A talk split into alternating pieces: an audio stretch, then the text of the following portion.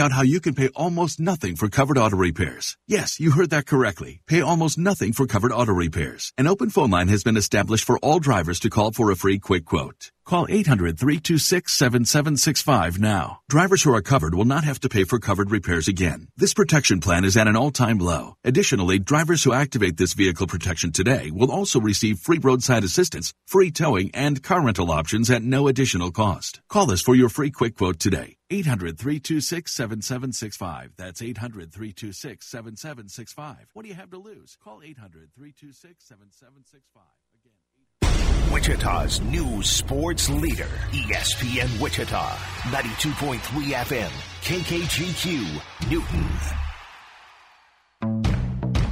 This is the Shane Dennis Show on the new ESPN Wichita, 92.3 FM. And it's a hump day. Happy Wednesday, happy noontime. It is episode 422. Shane Dennis Show, Jack Johnson producing and contributing as well. Here's how you can enjoy us in ways that you aren't already now. You can call us 316 669 4996. You can text us 316 247 0923. I'll see it. Pat with the Pulse will see it. Jack will see it. And we may read it on the air if it's topical and radio friendly. Tell your smart speaker to play KKGQ 92.3.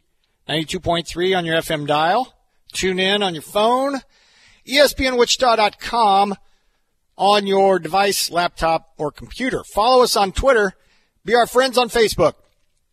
We're at our Riverfront Stadium studio. It is February 15th. It's 46th day of the year. There are 319 days remaining in 2023. We are heading for a high today in Wichita of merely 45 degrees. All right. Today, we need to review and rewind the K State OU game and the KU Oklahoma State game. Mixed results from the teams from the state playing in the Sooner State. Also, what's next for EB? Eric Bieniemy. We did a what's next for Spags yesterday. We will discuss what's next for EB and a little bit deeper dive into the Chiefs offense and what potentially will be returning and who might be walking. We'll take a look at the contracts of the offensive players for the Kansas City Chiefs in the aftermath of their Super Bowl victory parade going on as we speak in KC. I'll ask Jack about that here in just a little bit. Also, Twitter question has to do with Major League Baseball rules. Spring training, pitchers and catchers have reported. Headlines. We will talk a little bit about pitchers and catchers reporting and Major League Baseball coming up at 1 o'clock in those headlines. What a moment.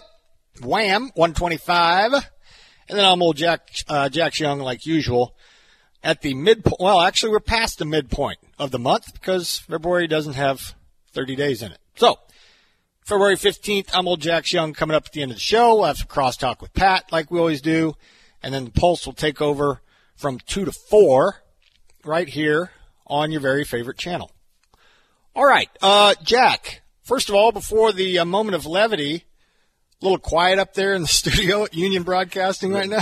the lights in the lobby were off. If that tells you. Wow! Wow! So I am one of the the few breathing human beings in the studio today, as everybody, of course, is is down there at Power and Light, the Parade Route Union Station, broadcasting live. So still working and just working up from here because we got to make sure the Wichita shows uh, hit a home run today with lots yeah. of great coverage. Hell yeah!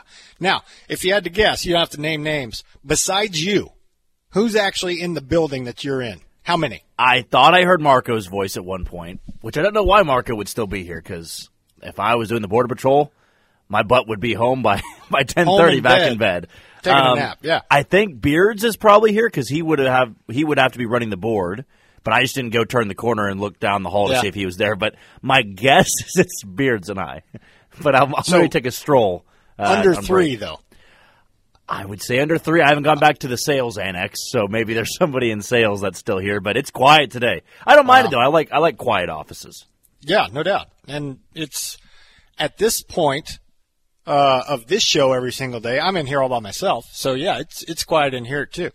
Um, all right, so uh, moment of levity, Jack. Fire away if you got one. I started crying when my dad was cutting onions. Man, onions was a, ah, dang it, was such a great cat. Whoa, I, what? say that again. Say that again. Was I cutting onions. the delivery.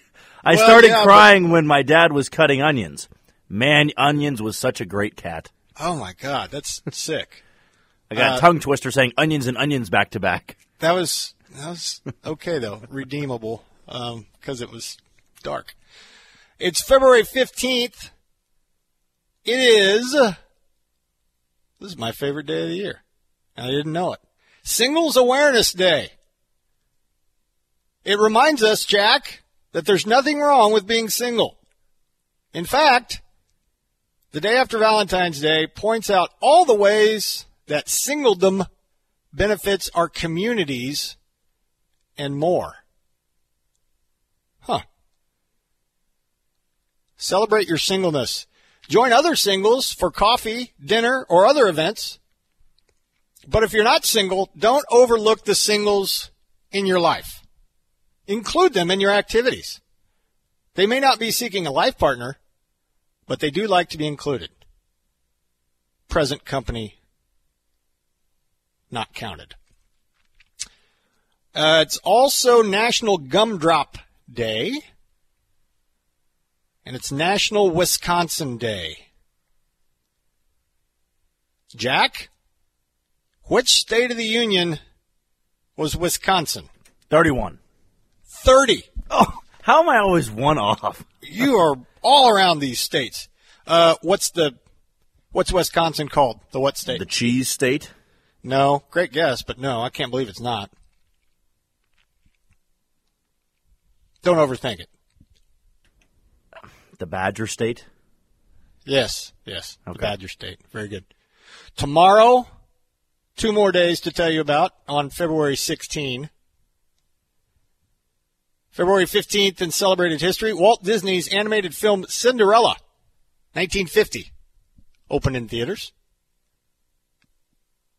In 1965, it's a pretty big day in Canada, they officially inaugurated its maple leaf flag in a public ceremony.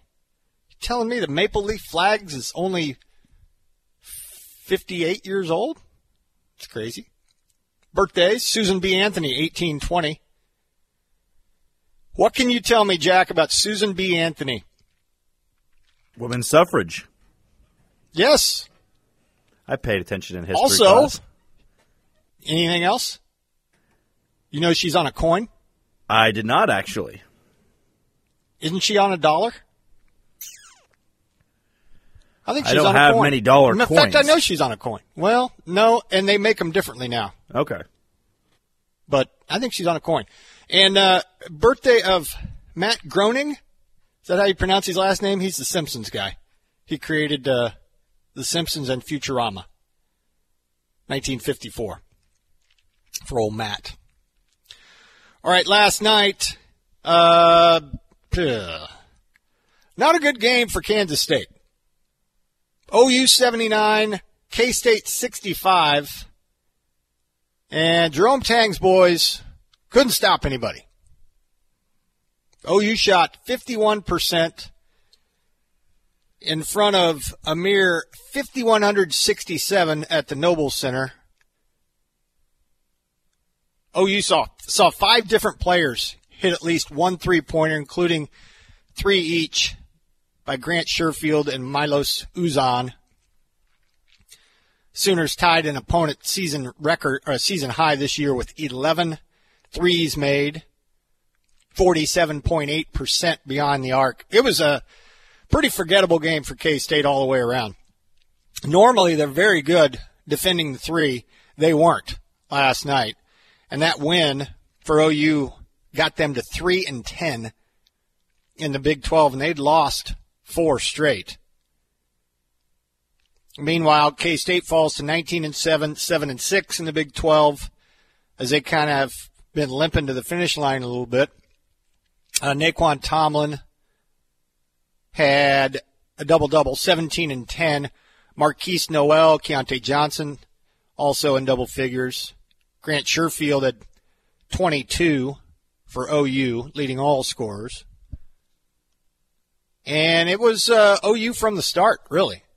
They got out nine to two, uh, and then K State uh, rattled off eleven straight. So there was a little K State noise in the first eight or ten minutes or so, but it was OU's night, and there wasn't a whole lot that that K State could do about it to slow them down.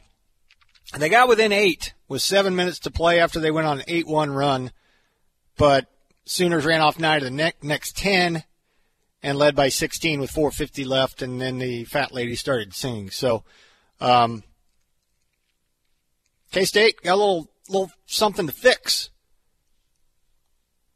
as we head into the stretch run for the Big 12, uh, in the Big 12.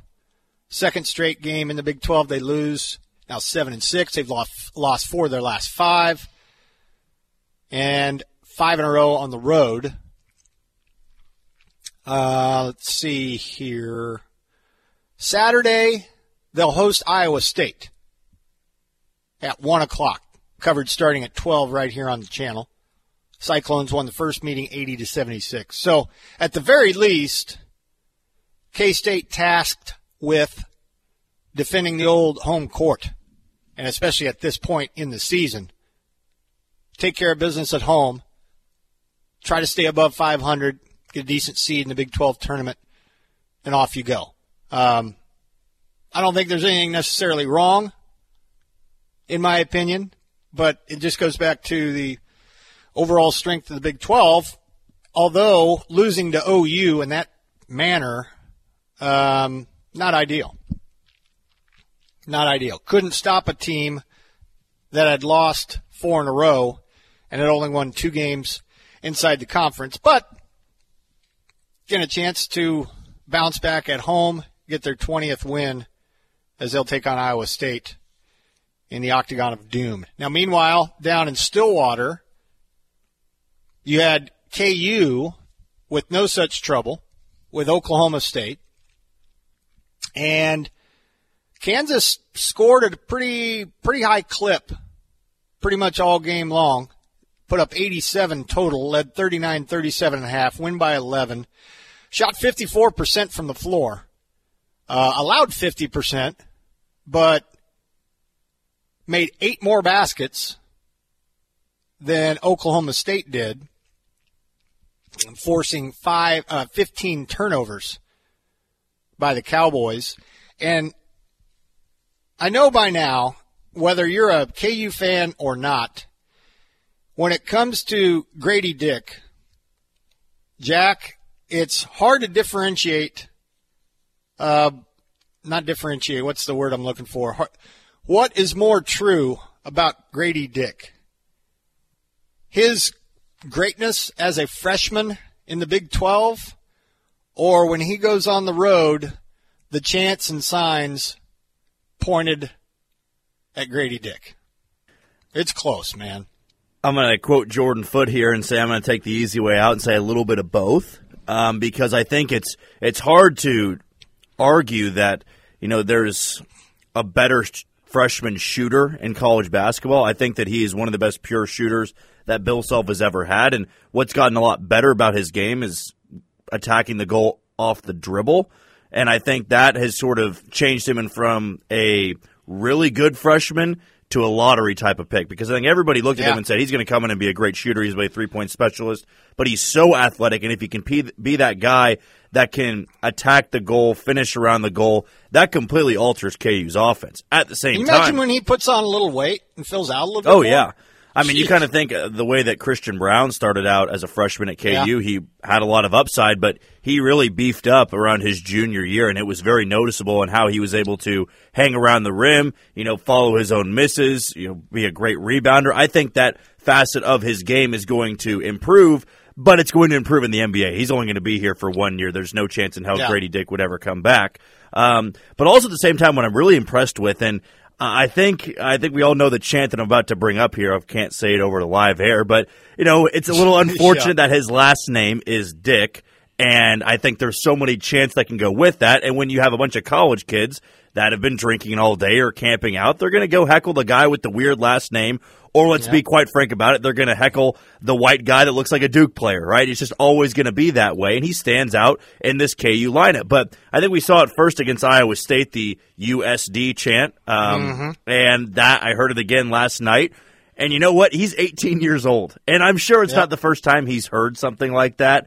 But it's a lot different hearing it from five people as opposed to 15,000 people. And and, and, by the way, when he's at uh, Sunrise or Collegiate or wherever he was, those those guys don't have the stones to be yelling at that stuff. No, stuff like that. They they be kicked I mean? out of the gym, right? Because yeah, you have yeah. the the SID right in front of the, the student section. They're making sure no profanity or vulgar mm-hmm. words are being thrown at one player. I mean, you know, high school uh, that there, you can't say anything bad. You can't even chant. Well, overrated or something like that. Yeah, and the reason why I bring it up is it seems like he is leaning way into this. Like he, oh yeah, he seems to like it, and he was quoted after the game as saying, "I love it, I love it, love being in the villain that comes into your barn." Yeah, and I think it's great for KU as well because I think the last time they would have had a player that was genuinely hated this much because I remember there was a video on Twitter that surfaced when KU went to Manhattan and played K State. They said the loudest boo of anybody in the starting five was Grady Dick, who didn't even play them the year before, and you have Jalen Wilson out there who was shushing the crowd last yeah. year and and chirping at the students. So he didn't get a bigger boo from the crowd. It was Grady Dick, and I think also when you have players that are this good, a part of being a great prospect and having so much potential is how you handle uh, criticism, how you handle hostile environments, and I, I mean, there were games in high school where when I was Grady Dick's age now, or I wasn't 18, I was 17, 16, and 17, and you yeah. have, you know, students that you even know or some that you don't know, and they're heckling you and chirping you, it's a little bit intimidating because if you start playing poorly, it only gets worse. But last night and Stillwater, I think that was probably the best game we had seen Grady Dick play. And when he's on, that that's the scary thing for Kansas. When Grady Dick is on and he's shooting the way he was last night, there's nobody in the country that can beat him because you have to close out so hard and guard him so far yeah. away from the goal. And when he can go by you off the dribble, that's when it becomes dangerous. I go back to last year. Ochai Agbaji's game really developed with his off the dribble type of scoring. And because he was so good from beyond the arc, you have to defend him out here. And there's very few defenders that can go out there and defend you 30 feet from the basket and hang with you the entire time. And when you're bigger, you're stronger, you're great with ball handling, you're going to have 20, 25, 30 point nights like Grady Dick I think had 26 or 27 last night. and yeah. I would say the biggest game of the year for Kansas. I know that I've said that for about four or five games, but it changes. Last night, after Texas had lost the night before to Texas Tech, you needed that game. You lose last night, it's probably not going to be a Big 12 championship year for you. But now there's a three way tie for first place. You have college game day on Saturday against Baylor. That game, to me, of all the environments, that was scary because Oklahoma State had won seven of eight. They had just beaten Iowa State and Hilton. That was a red hot Oklahoma State team and KU pretty much controlled them in the second half. That, those are the type of performances you see every single year from a late February Kansas team. You know, they'll have their slip ups in January. The sky's falling. They suck. It's the weakest team that Kansas has ever had. And then they have a performance like this, and you go, oh, damn. No, this team is really, really good. And now you have. You have on Saturday Baylor, then you have, I believe, TCU on the road that Monday. Then you get back to back home games against West Virginia and Texas Tech. And that may set up a thriller, the season finale against Texas and Austin, that may very well decide the Big 12 champion. So a great stretch of games for Kansas that is upcoming. But when speaking of these two teams of Kansas and Kansas State, I think now where Kansas is taking off, I think Kansas State's running out of gas a little bit. I know you brought him up yeah. early on, and I saw some great tweets a little bit of sidetrack here for, for K State just to give some input. Mm-hmm. I saw some great tweets from a lot of the beat reporters. You know, you have Tim Fitzgerald, you have Ryan Gilbert, uh, you have I'm blank, John Kurtz out there. So a couple of guys I saw tweeting last night through the game and saying, you know, it's ugly. I'm still going to support this team, but you really can tell this team is starting to run out of gas because you know you had such a great start. You were 17 and two, and now you're going through that rough stretch. But it's not so much of you know just bad play. I think they look really fatigued. And I saw a great tweet. I think it was from it was from who was it? Uh, I'm blanking on who it was. It was one of the main K State beat reporters. It basically mm. said this may be kind of the result of Keyontae Johnson sitting out for two years. That he hasn't played a full season in a long time. And huh. since he was so great to start the year, then you kind of see in game 24, 25, 26, the stamina is no longer there. The conditioning's no longer there. And we've talked about this before, Shane, that when Markquis Nowell and Keyontae Johnson go through slumps, they don't have the solidified third or fourth guy to carry that offense. And last night, that was the worst game of the year for Kansas State. And it comes off of losing to Texas Tech, who only had one win in conference play. So it's a little bit of a free falling time for Kansas State. You got to bounce back rather quickly because you've gone in the standings from tied for first to now bordering on finishing fifth or sixth, which I don't think anybody would have predicted about two or three weeks ago. Jerome Tang still coach of the year?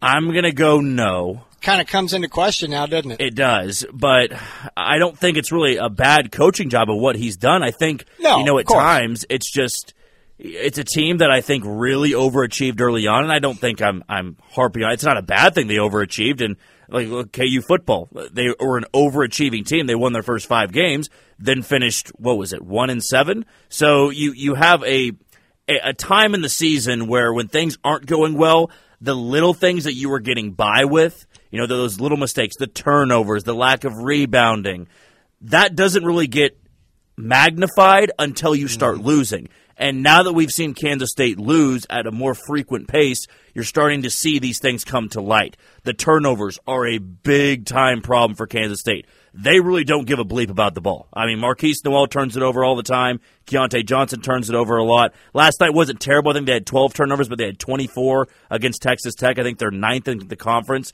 in turnovers. It's just not an area where they really shine at. And when you can try to put teams away, you can't be tossing the ball all over the court, yeah. right? Because that allows teams to come back or that allows teams to keep you at arm's length because you can't put together consistent possessions over and over and over again. So it's a nerve wracking time for Kansas State, but I'm not really taking it as, oh gosh, what happened? You know, why are they just now playing so poorly? I think it's that they're fatigued. I think it's that all that greatness that was happening early on it's wearing off a little bit. And some of these players are worn out, they're fatigued, and the things they were not doing well even during the winning streaks, even during the 17 and 2 start, they're just much worse now.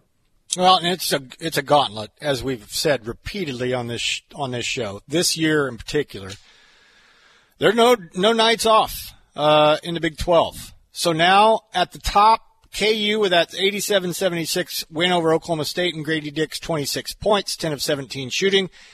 Three way tie for first, uh, virtually. Kansas, Texas, Baylor, all nine and four. Is there a quieter nine and four team in the league than Baylor? I don't think I've hear, heard a peep about them. Uh, but anyway, there they are, all at nine wins. Iowa State and K State, seven wins right behind them. K State with one more loss. And now, with that Oklahoma State loss, they fall to seven and six. TCU six and six, so they're one game behind as far as games played uh, in the league, along with Iowa State. They've only played twelve, and then Texas Tech and OU at the bottom at three and ten, and West Virginia at four and nine. West Virginia got swept on their trip to Texas. Um, actually, got blown out in each of the two games that they played in Texas. So. Uh, KU with an impressive victory last night. They're I keep saying this too. They're all impressive inside the conference, and K K State or KU rather going on the road, winning by double figures.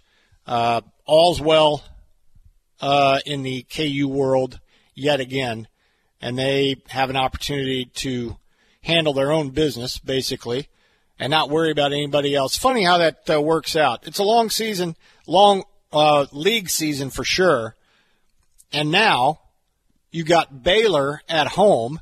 You can separate from them a little bit if you're KU right now.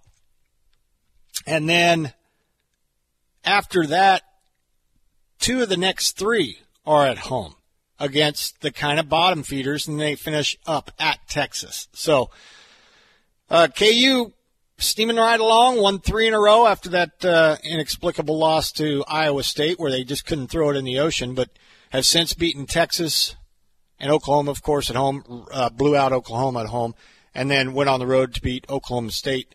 Baylor coming up next. That'll be a colossal matchup. Uh, it's on ESPN at 3 o'clock on Saturday. So KU right back in the driver's seat yet again. Took them a while, but there they are. 21 and 5 overall as they put the hammer down on Oklahoma State last night. All right, it is 1224 here on Wednesday, ESPNWichita.com at 92.3. We had a little discussion yesterday about Steve Spagnuolo and what's next for him. So we shift our attention to the offensive side and Eric Bieniemy reports that he is going to go to Washington to interview or at least visit about the OC job for the Commanders. And is that going to be necessary for him to actually get a head coaching job? Just go somewhere else where you're not with Andy Reid. Fair or not, we'll discuss. And we'll also take a look at the contract situations of the offensive players for Kansas City going into the offseason and who should they retain and who should they let walk. What's next for EB? Talk next. It's 1225.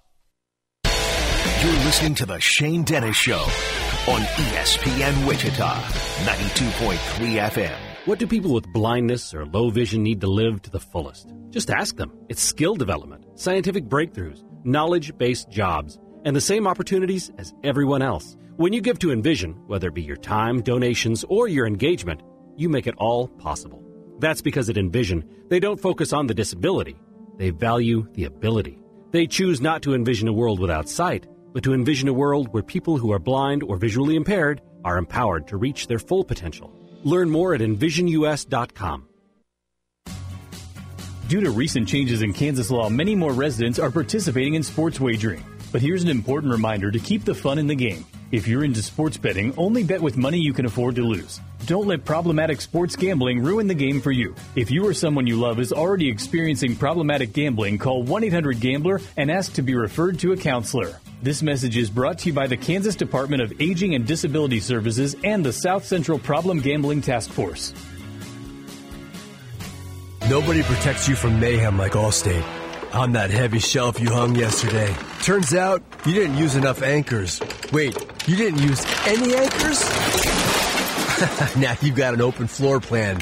Trendy. And if you have the wrong home insurance, you could need a wall of money to fix this. So get home insurance with Allstate and be better protected from mayhem, like me. Based on coverage and limits selected, subject to terms, conditions, and availability. Allstate Vehicle and Property Insurance Company and affiliates, Northbrook, Illinois.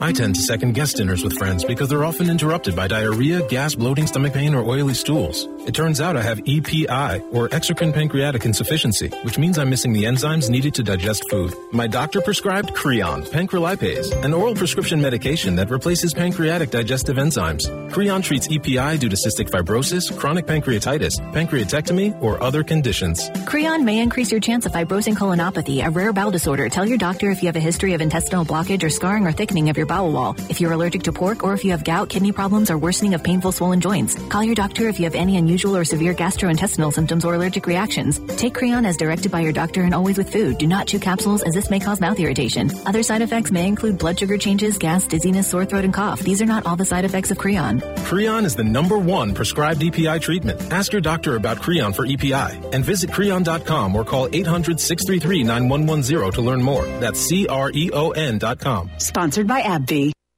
We're almost to the finish line. The Kansas Collegiate Athletic Conference basketball season is almost over, and teams are trying to get to Hartman Arena in Park City, Kansas, home to KCAC Championship Monday. Join me, Pat Stropman, for our live play-by-play coverage of the road to Hartman Arena. Our final doubleheader takes place Wednesday, February 15th in Wichita, as Friends host York. Coverage begins at 6 on Wichita's sports leader, ESPN Wichita, 92.3 FM.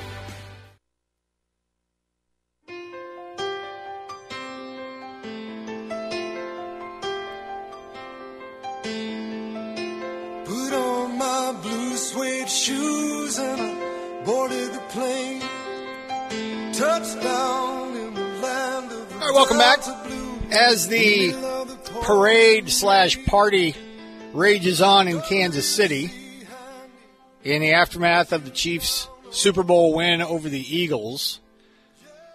Just as much chatter as the last four years around Eric Bieniemy this year as well. He is a really, really interesting study, and he is well. Now that season's over, his contract is up. He signed a one-year deal last year to return, and there was even some conversation with the media between the media and Andy Reid on Monday about what might be next for Eric Bieniemy. He is uh, believed to have interviewed for 12 head coaching vacancies over the past five years since he uh, arrived in Kansas City. Reid said, quote, Eric Bieniemy has been tremendous for us, and I think he's tremendous for the National Football League. I'm hoping he has an opportunity to go somewhere and do his thing where he can run the show and be Eric Bieniemy. End of quote. So he's been at least rumored and, well, not rumored. If he's, if you believe the numbers, that's a dozen interviews to be a head coach since he arrived in Kansas City, and he's never gotten a head coaching job. It's interesting that he is uh, being coveted by the Commanders to be their next offensive coordinator, which I got thoughts about here in a second. But they've won the AFC West five straight seasons. Bieniemy has been, I don't know, depending on how you define his job, and I, I don't think any of us will ever really know. Um, offensive coordinators most most of the time call the plays, but I don't remember, and this is apropos of nothing, but you think about it. I don't remember seeing him on camera or the camera's on him one time during the Super Bowl. And like I said, that probably doesn't mean anything, but if it were undisputed and universally known that he calls the plays as the offensive coordinator, then I think cameras would have been all over him. Or if that perception is that he runs the offense, the cameras have been all over him, and they'd be t- they'd be talking about him, and the camera people would follow Kevin Burkhardt and Greg Olsen if and when they started talking about Eric Bieniemy running the show offensively. But apparently they never did, and I don't ever remember seeing him on camera. So that's just kind of a, an aside. But again, he was he was in a similar situation a year ago signed a one year deal to return to Kansas City, and now he is in the middle of a parade. But as far as his career is concerned, one of the jobs he interviewed for was a Colts head coaching job, and that went to Shane Steichen. And he reportedly, Bieniemy was in line. Well, in line is probably not the best way to put it. Uh, in in play in the mix for the offensive coordinator uh, positions for the Titans and the Ravens.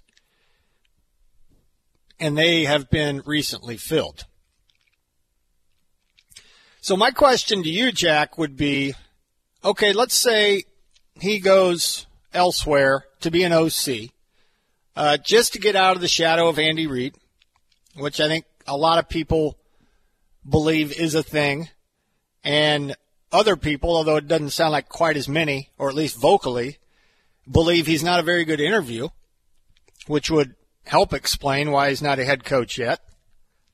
But my question to you, Jack, would be all right, let's say he goes to be the commander's OC. Carson Wentz is probably not coming back, although they have still have a decision to make whether they want him back or not. Should be Sam how Howell. Would you, how would you like running calling plays for Sam Howell as the QB one? Look, I think Eric Bieniemy is in a unique spot right now where if he really wants to be a head coach, he's got to get out from under the shadow of Andy Reid because I don't think anybody truly believes it when Andy Reid says, "Oh, he's the one calling the plays." You're telling me the greatest play caller in NFL history just doesn't call plays for the Kansas City Chiefs? Uh, That's just not a realistic situation. And let's say Eric Bieniemy calls some of the plays. That's an offensive coordinator that calls maybe half the plays. And I think a lot of teams that look at that, they go, "All right, is it really Eric Bieniemy or is it Andy Reid?" And I think a lot of the front offices watching football for a long time understand that Andy Reid and a lot of places that he's gone have turned average quarterbacks into really great quarterbacks and great quarterbacks into Hall of Fame quarterbacks. You saw with Donovan McNabb, Kevin Kolb from time to time. You had Alex Smith. There were just games that the Chiefs won with you know, an average quarterback. And now they have the elite quarterback. Everything is heightened. Everything looks so much better.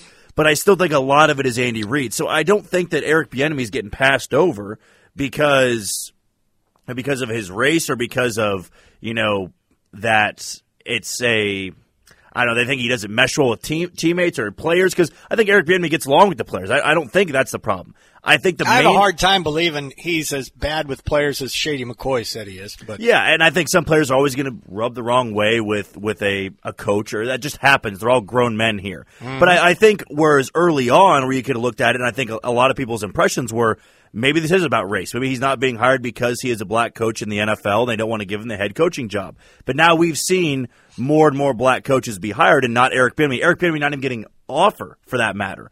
And I think that comes down to all right, what are his interviews like? How do those interviews go? What are those front offices thinking? And I'm not saying that every single one of them had the same exact opinion as to why they wouldn't hire Eric Bieniemy, but I thought after the, the first Super Bowl against the 49ers, I thought that's his chance to win a Super Bowl or to get a head coaching job from winning a Super Bowl. And when that didn't happen, I said, all right, it's probably not going to happen. The only way it happens is if he goes elsewhere and that offense still thrives. He goes to Washington, as you just brought up, and the Commanders go nine and eight, but they have a, a top ten scoring offense. He would get a head coaching job because that is doing more with a lot less. Right now in Kansas City, they've got all this superstar talent, and they may look at it and go, okay, well, anybody at the OC job could probably make that offense look really good as long as Andy Reid's there, as long as Patrick Mahomes is there. I'm still hoping for the best for Bieniemy. I hope he gets a head coaching job, but I think we can all kind of come to grips now that it's not going to happen unless he goes elsewhere for an OC job and then elevates to a head coaching role. Yeah. However, what's more likely? A top 10 scoring offense for the Commanders or a middle of the road slash crappy offense under Sam Howell? I think uh, odds would tell you that he's more likely to be in the middle of the pack at best offensively. Look at those weapons in Washington. And by weapons, I'm kind of using air quotes. Uh, Terry McLaurin is about the only star-studded dude for me, for my money anyway. Um, but further, Jack, off the top of my head, I can't think of any of those 12 times, if there were 12, and this is being reported by NFL.com, so I'm sure they're keeping closer tabs on it than than even us.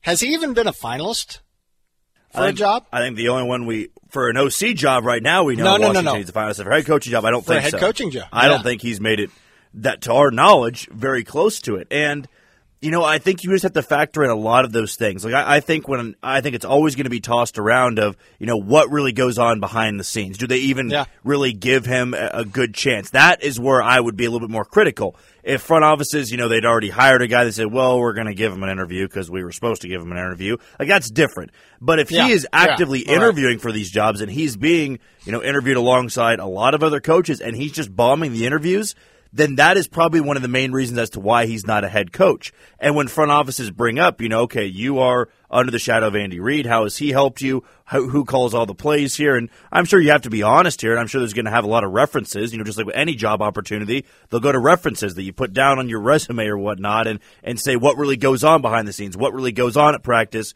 how involved really are you? And I think that's why, to the majority of Chiefs fans, at least me personally, and those that I've talked to, I think the overwhelming majority believe, you know, it is a loss if Eric Bieniemy leaves, but it's not a doomsday scenario because Matt Nagy's right behind him. Matt Nagy's been an mm-hmm. OC before, and Matt Nagy's worked really well with Patrick Mahomes. So I think that's probably another factor in going. Kansas City's not really that worried if they were to lose him because they always just have a guy right after him. Yeah. And I think if, if the Chiefs were more desperate to hold on to him instead of sort of preaching him to everybody, that's what Andy Reid does. And he's doing a great job of saying he deserves a Mike job. Kafka not too long ago. Yeah. And I think that when a coach goes out there and says, hey, he deserves a spot, that's a great thing a coach does. He always wants to see his guys succeed and get a job elsewhere. But at the same time, it doesn't really have the feel to me, Shane, like they're desperate and holding on to him. Every year it's been like, well, he may leave, but if he doesn't, he's more than welcome to be back here as our OC. So if it's, it's more so Eric Bieniemy's decision at this point. Does he want to be a head coach? Because moving laterally to another OC job for a worse team doesn't sound appealing, but that to me is the only way he gets a head coaching job. He has to go elsewhere and be kind of the main guy, the one guy calling the plays. And if he does that and it's a good offense and he does it with a bad team, then he will get a head coaching job. Because when you see that jump, that opens the eyes of other front offices. The Chiefs offense has been pretty damn good for five to six years. They have been a number one scoring offense. It hasn't really changed. And if Eric Bieniemy hadn't gotten a job in any one of those years, what makes you think it's going to be any different in 2024, 2025, 2026? Well, let me just say this on his behalf. If he wanted to be a red ass, now this is after the Super Bowl, obviously, and all the head coaching, uh, the, head coaching cycle is ended because you know, if he wanted to be a red ass, the next time I went into an interview to be a head coach, I would point that I just roasted the Arizona Cardinals head coach in the Super Bowl to the tune of 17 fourth quarter points with a quarterback on one good ankle and the Eagles barely laid a paw on him. Um, so put that in your pipe and smoke it. And I'm talking about uh, Jonathan Gannon, who's hired as the Arizona Cardinals head coach and was the defensive coordinator for the Eagles in the Super Bowl. And a little more fuel to the fire, I suppose. According to Chad Henne, have you heard this story? The night before the Super Bowl, Jack, Bieniemy met with the offensive players, showed him a play from Philly's game in October against Jacksonville, showed a Jags receiver uh, faking uh, a jet sweep, you know, goes in motion, then stops, reverses, and got open for a touchdown. Bieniemy noticed that, according to Chad Henne, told everybody, and they did it not once but twice. And Gannon failed to make the adjustment uh, after Kadarius Toney's first touchdown, and Sky Moore did it on the other side of the field. So, as far as and if that's true, and I'm not saying that you know that would trump any bad interview or something like that, but from the time he got there, and if he's getting legit interviews, and you make a good point too, uh, because he's black, there is the Rooney Rule, and he probably at least a few of those interviews, uh, a team brought him in just because they had to. But of the 12 interviews that he had, plus if what Chad Henne saying is true, whether he's calling plays or not full time, uh, to me, should kind of be irrelevant, uh, considering what he did to the Eagles in the Super Bowl and what he told Chad Henne. And I'm not saying he's, you know, revolutionizing the sport. I mean, it's film study and being smart about that, and that's not, you know, otherworldly. But I would say he, unless there's something under the surface that we don't know about, which clearly there is, um, that on the surface, I think he's got the he's got the chops and he's got the skins on the wall to at least get an opportunity to be a head coach.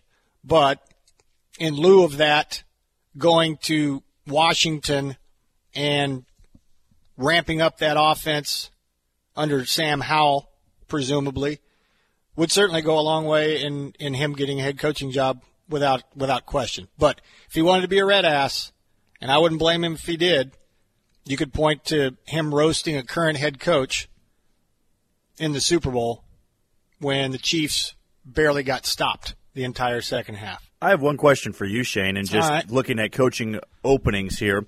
Well, let's take the Houston Texans, for example, who hired Lovie Smith last year, right? Fired Lovie Smith. Mhm. And now, it wasn't it before that it was it was a David Culley who was there? So then they went from Culley God, I didn't. I forgot about it. Culley to Lovie Smith to DeMeco Ryans.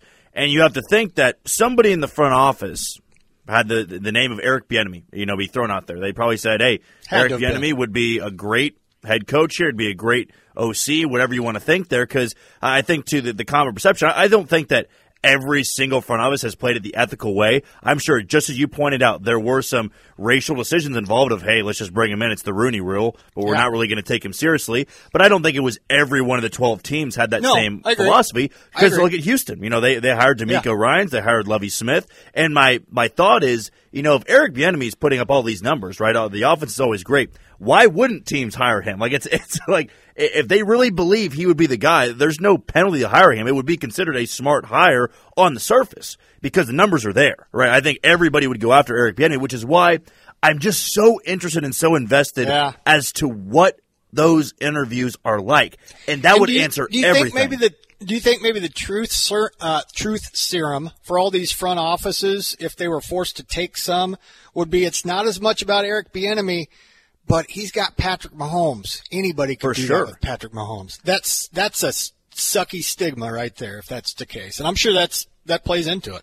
And it's very unfortunate for Eric Bieniemy because he can't control that. He's on Yeah. the coaching staff. So who's ever the quarterback, who's ever the running back, the wide receiver, the tight end, the offensive line, that's held by the front office. They're the ones putting those players on the field, and they're making the most of it. And it was the number one scoring offense in the NFL. But I just kind of sit back and go, okay, if DeMeco Ryans is going to get hired in Houston, and they didn't really care about if it was a black coach or not, you have to think Eric Bieniemy probably crossed their mind at one point, and they decided DeMeco Ryans would be the better hire, whether he was a better interviewer than Eric Bieniemy, or they'd interviewed Eric Bieniemy before and thought, no, that's just not our guy. It, just really makes you wonder what are a lot of these teams thinking. And yes, like Carolina immediately went and got Frank Reich. There's previous ties to Carolina, and he has head coaching experience, and maybe that's another problem too. I know that sometimes you have coaches that uh, are never going to be head coaches. You have guys that never were head coaches and get head coaching jobs because DeMeco Ryans is one of those guys, and he's younger. And I think some front offices that want to stay the experienced route, they go, I don't know if I want to start a rebuild with a guy that's never been a head coach. Hence, Carolina. Carolina looked at it and said, we don't know if we want to chance it on a guy that hasn't done it before. Frank Reich's done it before. He's been successful in Indianapolis. We think We he can do it in burned Carolina. by this college boy Matt Rhule. Yes. so you have guys that are bad hires. Bad hires are always going to happen in the NFL, and I truly Yep. do hope Eric Bieniemy gets a job. I wished Eric Bieniemy got a job last year because I wanted Mike Kafka to be in Kansas City because I wanted Mike Kafka to be the Yeah. next guy to take over for Andy Reid. Now that looks like that's not really a possibility, and your coaching staff is kind of just stagnant right now, which is fine. You won a Super Bowl. Hell, I'm not complaining, and Matt Nagy's still on your coaching staff. So if Bieniemy does take this OC job with Washington, Matt Nagy's right there. And who knows what Matt Nagy is treated like if the Chiefs have another year of a top three scoring offense. Maybe Matt Nagy gets another head coaching job. So something to watch there. But what always is going to irk me, I think, Shane, for the rest of my life, or as long as I cover this Chiefs team with Andy Reid, Bieniemy, and Nagy, that entire coaching staff there is what are those interviews like when he goes out there and interviews those 12 or 13 other teams?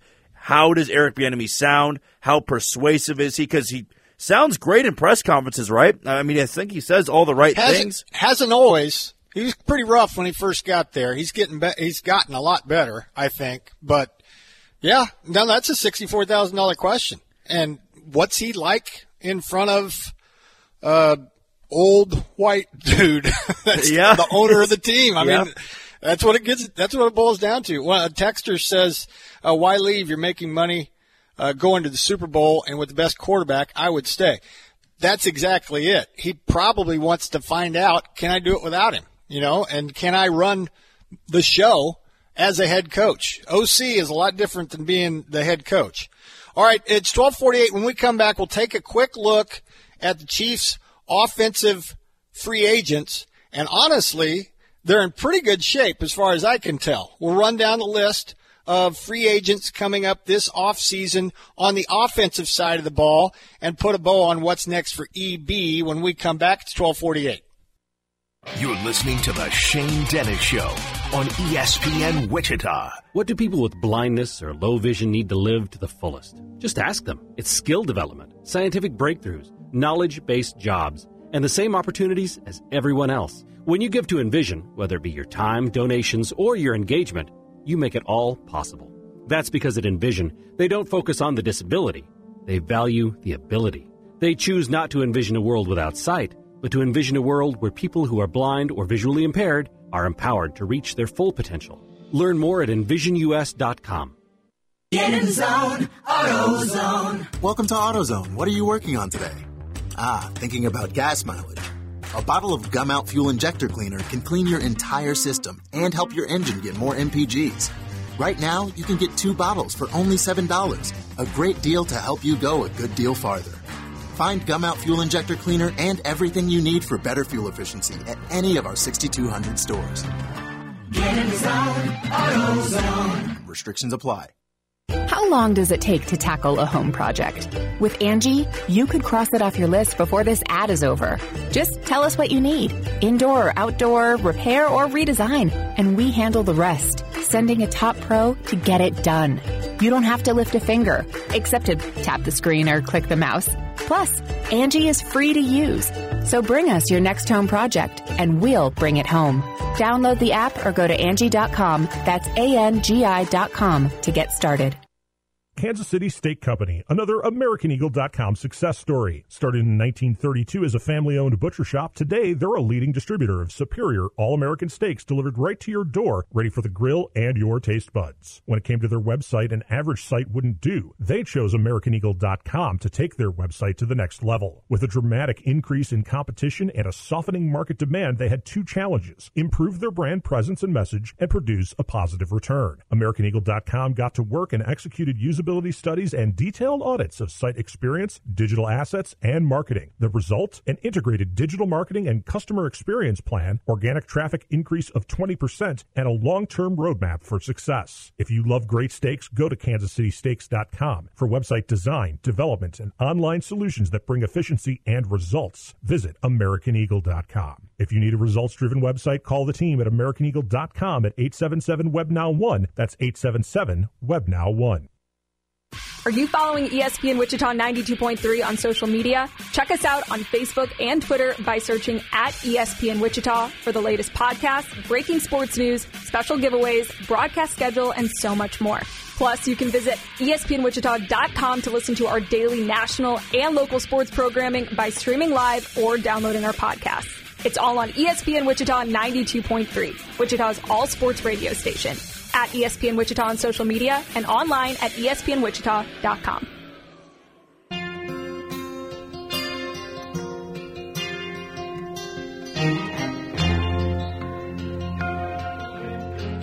A couple more things to get to before we get to the second hour of the show. Thanks for tuning us in. Shane Dennis Show continues. Yours truly, Jack Johnson. Alongside, we've been talking about Eric Bieniemy and what's next for him. Um, one way or another, Jack, yes or no?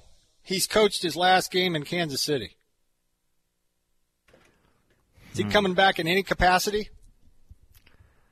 I'm going to go that he is.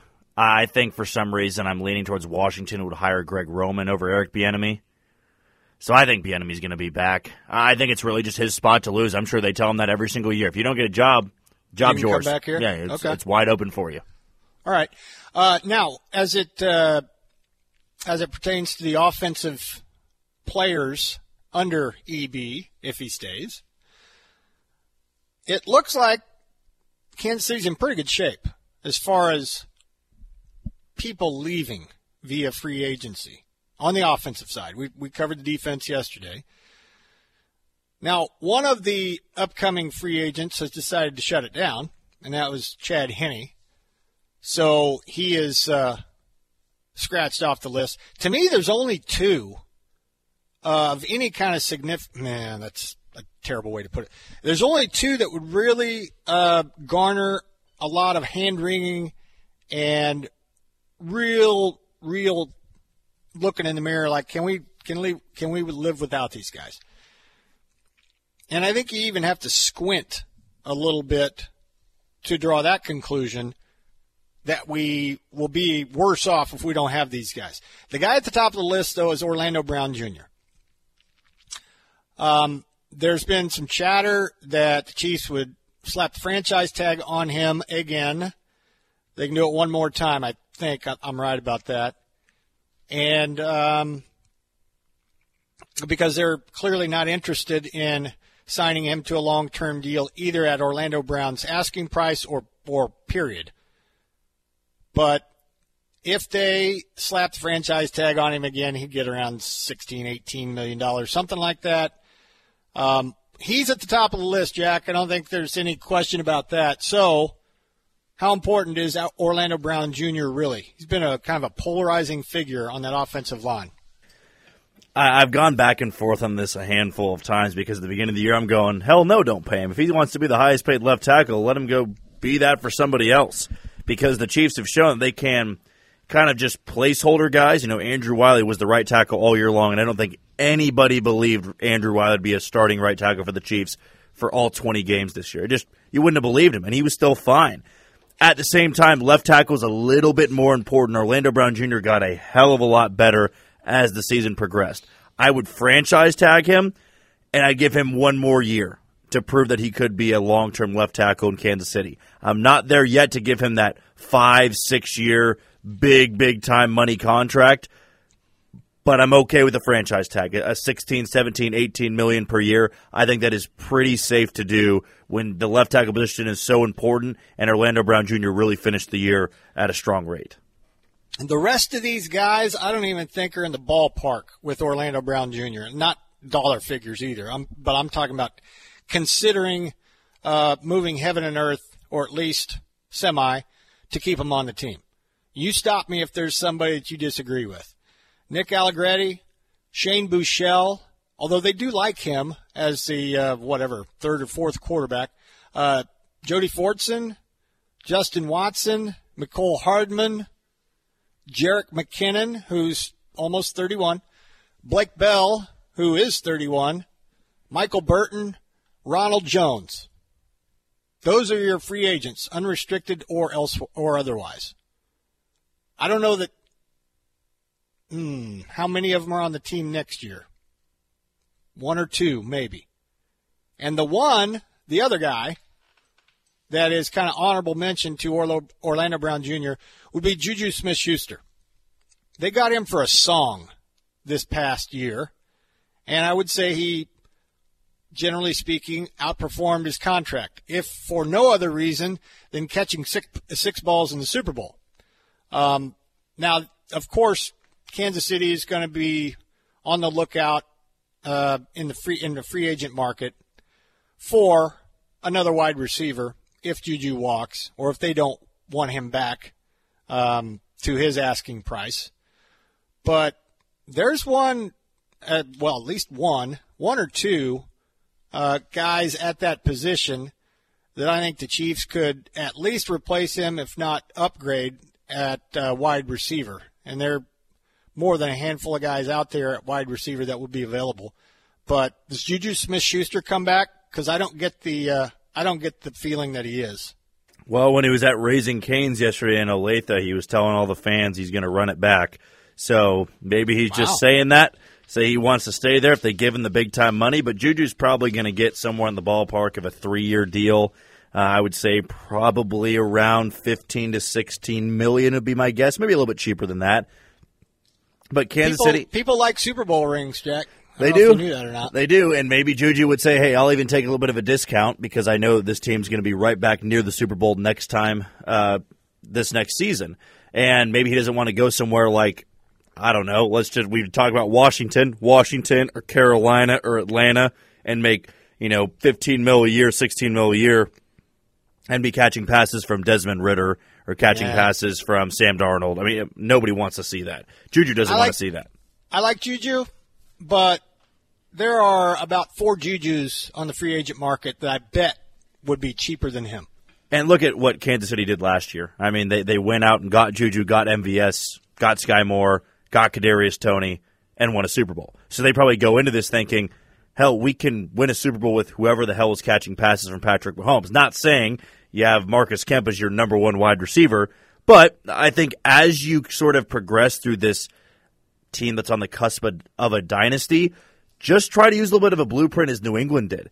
Every time New England had a guy come up on contract, they let him walk. They mm-hmm. never extended him because they knew we'll just go out and get somebody else, and they're going to be just fine in this offense. As long as you find guys that fit the offense, can fit the scheme well, you're going to win a lot of football games. And as you just pointed out, there's four Jujus out there in free agency. And I think at times fans, we, we get a little bit sentimental. We get nostalgic. When you win a Super Bowl, you never want to see that player walk away, one of the guys that won you a ring. And Juju was one of the main guys in Kansas City. Of course, his name alone, a TikTok star. I know AJ Brown, AJ Brown hammered that point yesterday on Twitter, but he also was this team's true number one wide receiver. So you have that nostalgia feel that if you go into the offseason, you don't want to see Juju go play for another team. But at the same time, when you are Brett Veach and you have all these draft picks and you have money to spend, I always go back to the one point that they didn't pay Tyreek Hill. Not saying Juju's going to get Tyreek Hill money, but the Chiefs are not going to bend over backwards for players asking for more than the Chiefs would offer him. The Chiefs usually set their asking price and go, "You want it? You can take it." I'm not going above that because we can find somebody that will take that contract and can probably give us the same production as you did. It's a harsh, cruel business, but it's also why the Chiefs are marching down Kansas City right now in a parade and other teams are overpaying guys because of nostalgic feelings, because they never want to let those true guys, those fan favorites walk away. Juju's a fan favorite, and if they do let him walk, I hope the best for him. I hope he gets big time money, but if he also is back, I'm not going to complain either because he was a very effective receiver in Kansas City. Byron Pringle's a free agent. Allen Lazard's a free agent. Jakobi Meyers is a free agent. And they're all, although Pringle's 29, um, Lazard and Meyers at or near the age that Juju is, if you're concerned about that, if you're into that. And DJ Chark is a free agent at age 26. Um, N'Keal Harry, if you believe in his talent. And you got the Patrick Mahomes factor in all this regardless of what you think of Jakobi Meyers having Mac Jones throwing him passes or Byron Pringle having Justin Fields throwing him passes, you got to kind of adjust your sights a little bit when you pick up a free agent. And what kind of a pet does that put in their step? Because they get to play with Pat, Patrick Mahomes. You can't, uh, you certainly can't overlook that. So we'll see what uh, see what the Chiefs do offensively in free agency uh, once that calendar year or that fiscal NFL year starts and you can start going after players. It's 101. We need to get to the second hour because we're right on top of the hour. The Kan Equip Case IH Red Zone Hour. I have to tell you about Twitter and some headlines coming up next. Wichita's new sports leader, ESPN Wichita, 92.3 FM, KKGQ, Newton.